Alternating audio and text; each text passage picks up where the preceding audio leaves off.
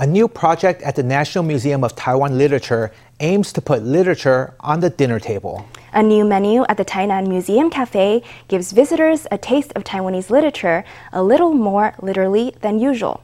Many dishes are based on famous writings or reference authors' culinary lives. Golden yellow eggs are poured into a hot pan and sautéed into a delicious omelette. Nearby, a chef spreads mashed potato on bread, following up with a squeeze of sauce and some salad leaves. Then it's burger patties made of tofu and plant-based mock meat. This is how American-style lunch is served at the National Museum of Taiwan Literature. Liang Shiqiu de liang pian wen zhang. The idea comes from two essays by Liang Shiqiu, Tofu and McDonald's. The inspiration was that he said writing them was a bit like making hamburgers. So we made them into tofu burgers following a plant-based diet. The tofu burgers are inspired by a cottager's sketchbook, a collection of essays titled after a place where Liang Shiqiu once lived. After the burger, visitors can enjoy this red treasure box dessert. It's based on carrot with a lemon cream cheese icing, and it's inspired by an essay called Carrot Cake. I wrote about a conversation that I had with my late mother while I was making carrot cake. I first ate carrot cake at my friend's home in London, that is, in the West. I was studying there. It was something I had never eaten in Taiwan. I was really surprised by it. We launched this event to bring literature and food together so that while we're eating, we can understand how many people have imbued food with very profound meanings that will enrich our lives. The National Museum of Taiwan Literature wants to bring literature into our daily life. The museum hopes its lunches will transmit Taiwan's heritage in all its sweet, sour, spicy and aromatic glory. The literature project talks in mouthfuls, not sound bites. One Strong Orchestra will start its eighth country tour later this month. From October eighteenth to twentieth, the orchestra will tour Yunlin, Zanghua and Pingtung. The classical orchestra prides itself on bringing world-class music to unusual venues, attracting audiences who don't normally feel at home in a classical concert. Director Li Zhe-Yi E hopes they'll reach more listeners than ever before.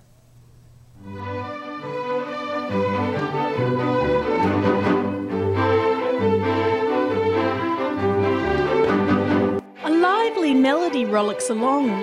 One Song Orchestra is in the Taiwanese countryside for its eighth charity tour this October.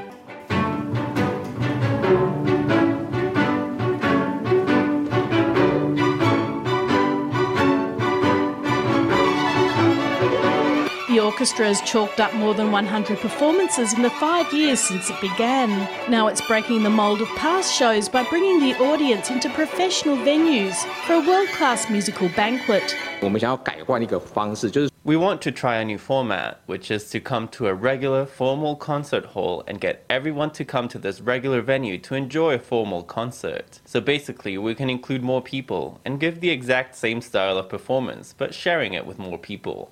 The three-day tour will visit Yunlin, Zhanghua and Pingtung, with matinee performances for kindergartens and elementary school students, afternoons at high schools and universities, and public evening concerts for free. The program will be different at each performance.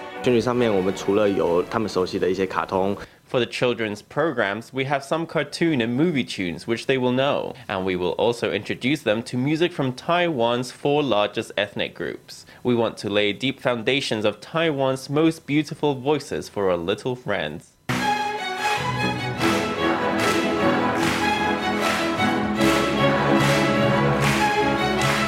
The tour aims to give people of all ages a relaxed introduction to Taiwan's many musical traditions and its rich classical musical heritage.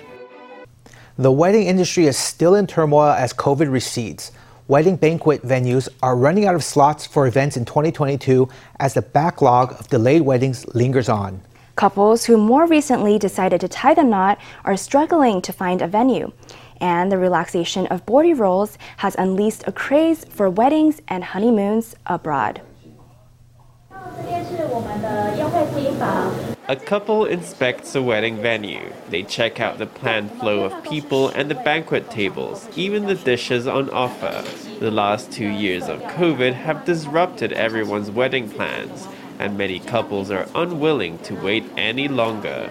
There are lots of nuptials to cram in twenty twenty-two. Lots of wedding venues have been first dealing with the backlog of people whose weddings were delayed, so we could only get a slot at the very end. We will have to look at a lot of companies and venues. There's a backlog of weddings booked from the pandemic that has still not taken place. Now there are not many good dates left in twenty twenty-two, and venues are selling out fast. Some venues don't have space until late twenty twenty-three. It's up until the second half of next year, the third quarter more or less. Actually, all our inquiries and bookings are twenty to thirty percent more than they were. So our small halls are almost ninety percent booked up. With the borders opening, that will mean couples can finally go abroad. Honeymoon destinations may still primarily be the familiar names we knew before, such as the Maldives and island nations of that kind. The wedding platform owner says that ninety percent of couples are keen to go abroad as part of their wedding, since border restrictions relaxed. Some popular honeymoon spots are the Maldives and Phuket. After two years of travel restrictions, newlyweds are the first to jump at the chance to spread their wings. National Day celebrations this year had a special twist. Choirs in three places across Taiwan sang the national anthem in unison through a live feed. One of those choirs was in Dongyin, Taiwan's northernmost island. Back in Taipei, the military's drill team also wowed crowds by performing an arms dance with their left hands for the first time. It was a day of celebration and surprises. Seven military personnel and Coast Guards stand in formation in front of a children's choir from Matsu. Together, they sing the national anthem in Taipei. This year, they were joined by choirs all over the country via a live video feed.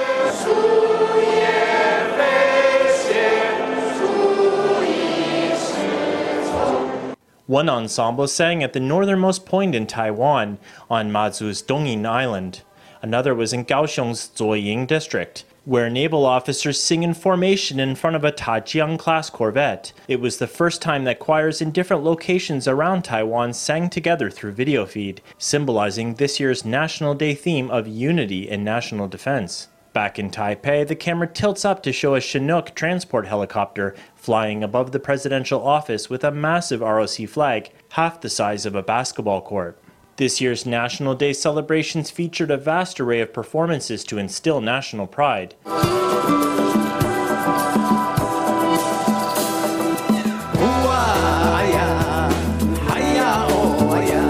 On stage are the musicians of Pakalong, an album that won a Grammy Design Award earlier this year. They dance alongside indigenous performers beneath the stage, holding blue ribbons symbolizing the waters of the East Coast.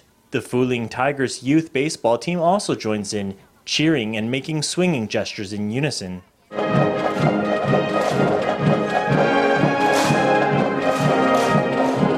The military's rifle drill team also performed, this year performing with their left hands for the first time, wowing the crowds. Overhead, Air Force fighter jets flew in formation, as if taking the baton from the drill team, which was followed by a lively choral performance of a Hakka classic with one hundred eleven singers, one for each year since the founding of the R O C.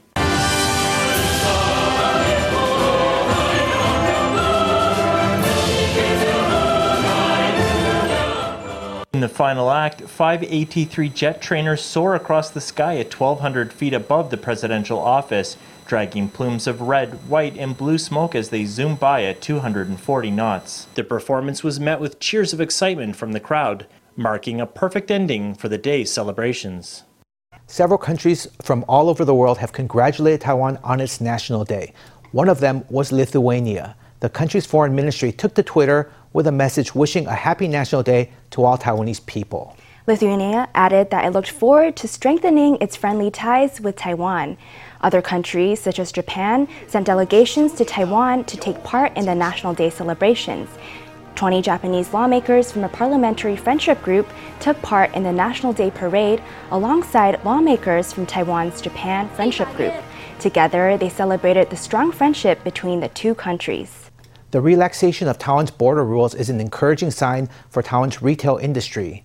In the Ximen shopping district of Taipei, many businesses are excited about the imminent return of foreign tourists to their streets. Stores that have sat empty through the pandemic are starting to buzz again, and many neglected shopfronts are getting a revamp. A decorator is busy fixing wires. There's no time to lose before Taiwan's borders reopen and a flood of overseas tourists return to Ximen. Right now, there are quite a few doing renovations around Xining South Road and the M R T here. Ximen's shopping district was built on tourists, but became a disaster zone during the pandemic. Up until mid-September, half of the business spaces on Cinema Street were empty. But in just two weeks, renovations have sprung up on many stores and on many roads. In this pedestrian area and on the main road, there are at least ten newly opened businesses, mostly food and drinks, clothing and accessories. In the past, the rental rates for stores in Ximending were twenty thousand N T or more per ping at their highest. The rates now are about half what they were. And landlords have really been able to experience how much better it is to get in the tenants that are available rather than having the store lie empty long term. Real estate agents say that inquiries for Ximen locations are through the roof. Landlords are lowering their rates in an effort to get tenants into their premises. But some say that once the pandemic is past, eventually contracts will expire and the high rates of yesteryear may return. Taiwan is about to reopen its borders and people are itching to travel abroad. Even though it's a time of skyrocketing airfares, some new airlines are bucking the trend with travel promotions. From October to November, they are offering discounts for flights to Okinawa, and some tickets are less than ten thousand N T. Industry experts say these airlines are trying to attract passengers with cheaper airfares. Despite this, they say that airfares in general won't drop down to pre-pandemic levels until the second quarter of next year at the earliest. At ten minutes past midnight on October thirteenth, a Tiger Air flight will take off from Thailand. In addition to independent travelers, it will transport a thirty to fifty member tour group that will come to Taiwan for sightseeing. After they land, the Tourism Bureau will give them a special gift in a ceremony to welcome back the first international tourist group in the post-pandemic era. Though organizers intended for the National Day celebrations to foster unity in Taiwan, criticism from opposition parties abounds. On the pro-China side of the political spectrum, officials from parties such as the K M T have protested that this year's official National Day logo makes no mention of the R O C, or Republic of China, which is Taiwan's official name. K M T Party Chair Eric Chu says its absence is proof that the Tsai administration is taking Taiwan on the road to independence. Meanwhile, the Taiwan State Building Party, which advocates for Taiwan's separation from the R O C, says October tenth is not actually a day for Taiwan to celebrate. The party says Taiwan's true National Day will be whenever Taiwan becomes independent from the R O C.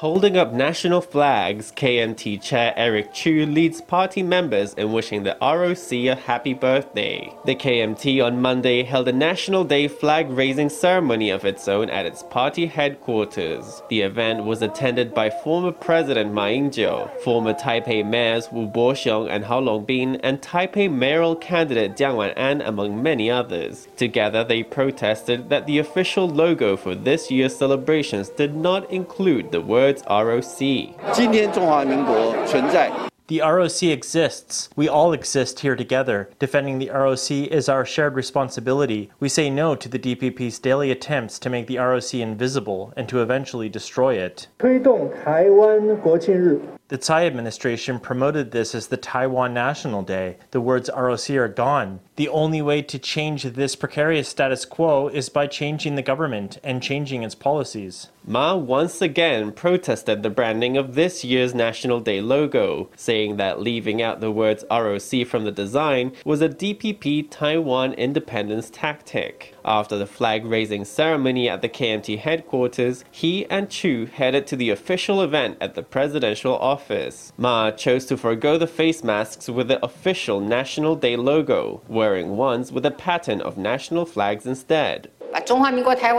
the work of making the Republic of China, Taiwan, a more resilient country. Ma joined the rest of the officials in applauding after Tsai referred to Taiwan by its official name. At the event grounds, Taipei Mayor Ko Kewenje said that the R O C was still the biggest common denominator in Taiwan. Meanwhile, the Taiwan State Building Party on Monday held a press conference saying that the current National Day celebrations are not actually celebrating Taiwan. October tenth is not the National Day for the people of Taiwan. What year was it that Taiwan was founded on October tenth? The R O C is celebrating its one hundred eleventh anniversary. That marks the founding of China in nineteen eleven. In the future, Taiwan's National Day will be a day to celebrate its independence. The Taiwan State Building Party says that the R O C's anniversary is not a celebration for Taiwan. Party members say that Taiwan will only truly have a National Day of its own after it becomes a separate entity from the R O C. Aside from comments on cross-strait relations, President Tsai Ing-wen also brought up Taiwan's semiconductor sector in her National Day speech. Tsai said that the concentration of chip fabs in Taiwan does not pose risks to international supply chains. One analyst said that in the face of the U S's CHIPS and Science Act, Tsai hopes to convey to foreign investors that investing in Taiwan is safe. Let's hear what President Tsai said. I wish to convey to Taiwanese and the international community that having semiconductor manufacturing concentrated in Taiwan is not a risk. It is the main arrangement for the global semiconductor industry. We will continue to maintain our advantage and capabilities in manufacturing cutting-edge semiconductors. We will also continue to assist the reorganization of the global chip supply chain, positioning ourselves in the best way possible within that, and further cementing the globally important status of Taiwan's chips. In fact, about two-thirds of a fifty-two billion U S dollar budget in the CHIPS Act is set aside to subsidize companies looking to invest in the U S chip sector. The thinking of the U S government at the time was that Congress may not support this type of subsidy program, so they used the threats faced by Taiwan to gain support for the bill. The comments made by President Tsai today have different layers of meaning to them. On the surface, what she's saying is that when it comes to Taiwan's chips and other advanced technologies, foreign investors need not worry too much. In an interview with Tokyo-based Bungei Shunju magazine on August tenth of last year, Tsai said that Taiwan's semiconductors are highly competitive due to the industry's well-established production clusters and unique business model. She described Taiwan as a safe and reliable partner for the world. President Tsai Ing-wen on Monday delivered her seventh National Day address as the leader of Taiwan. The speech contained plenty of references to cross-strait relations. Tsai stressed that Taiwan remained committed to being able to defend itself, adding that the country would not leave anything up to fate. She urged Beijing to not misjudge Taiwan's commitment to freedom and democracy, saying that maintaining peace was a shared responsibility of both sides of the strait. Ceremonial music plays as President Tsai Ing-wen appears at the National Day celebrations. This year is her penultimate time attending the event as president.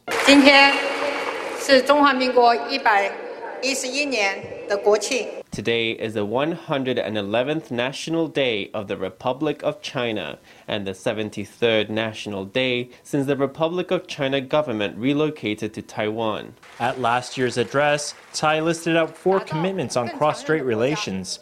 This time around, she enumerated four key areas to enhance Taiwan's resilience.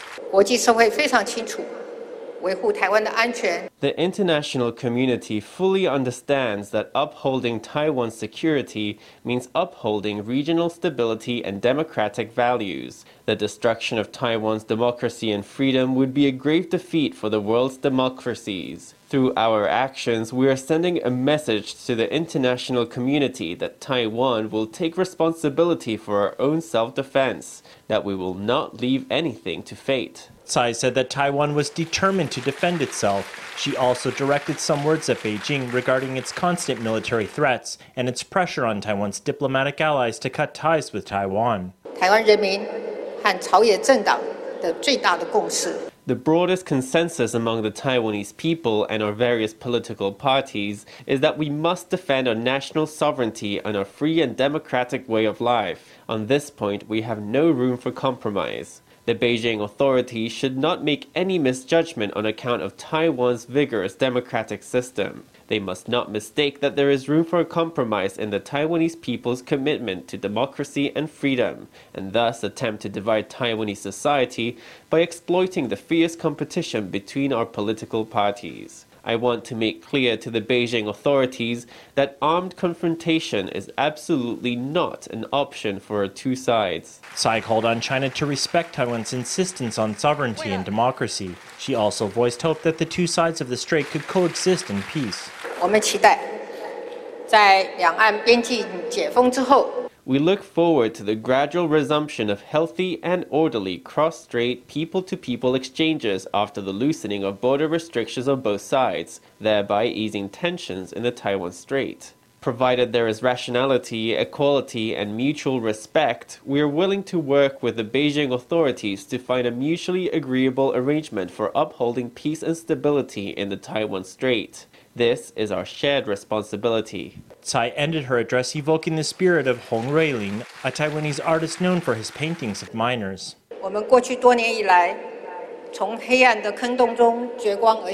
This is the years-long road we have traveled, from a darker time to a brighter future. Today, saying I am Taiwanese is a statement of honor and an expression of pride. As with previous years, the president's address on National Day contained plenty of words for the other side of the strait.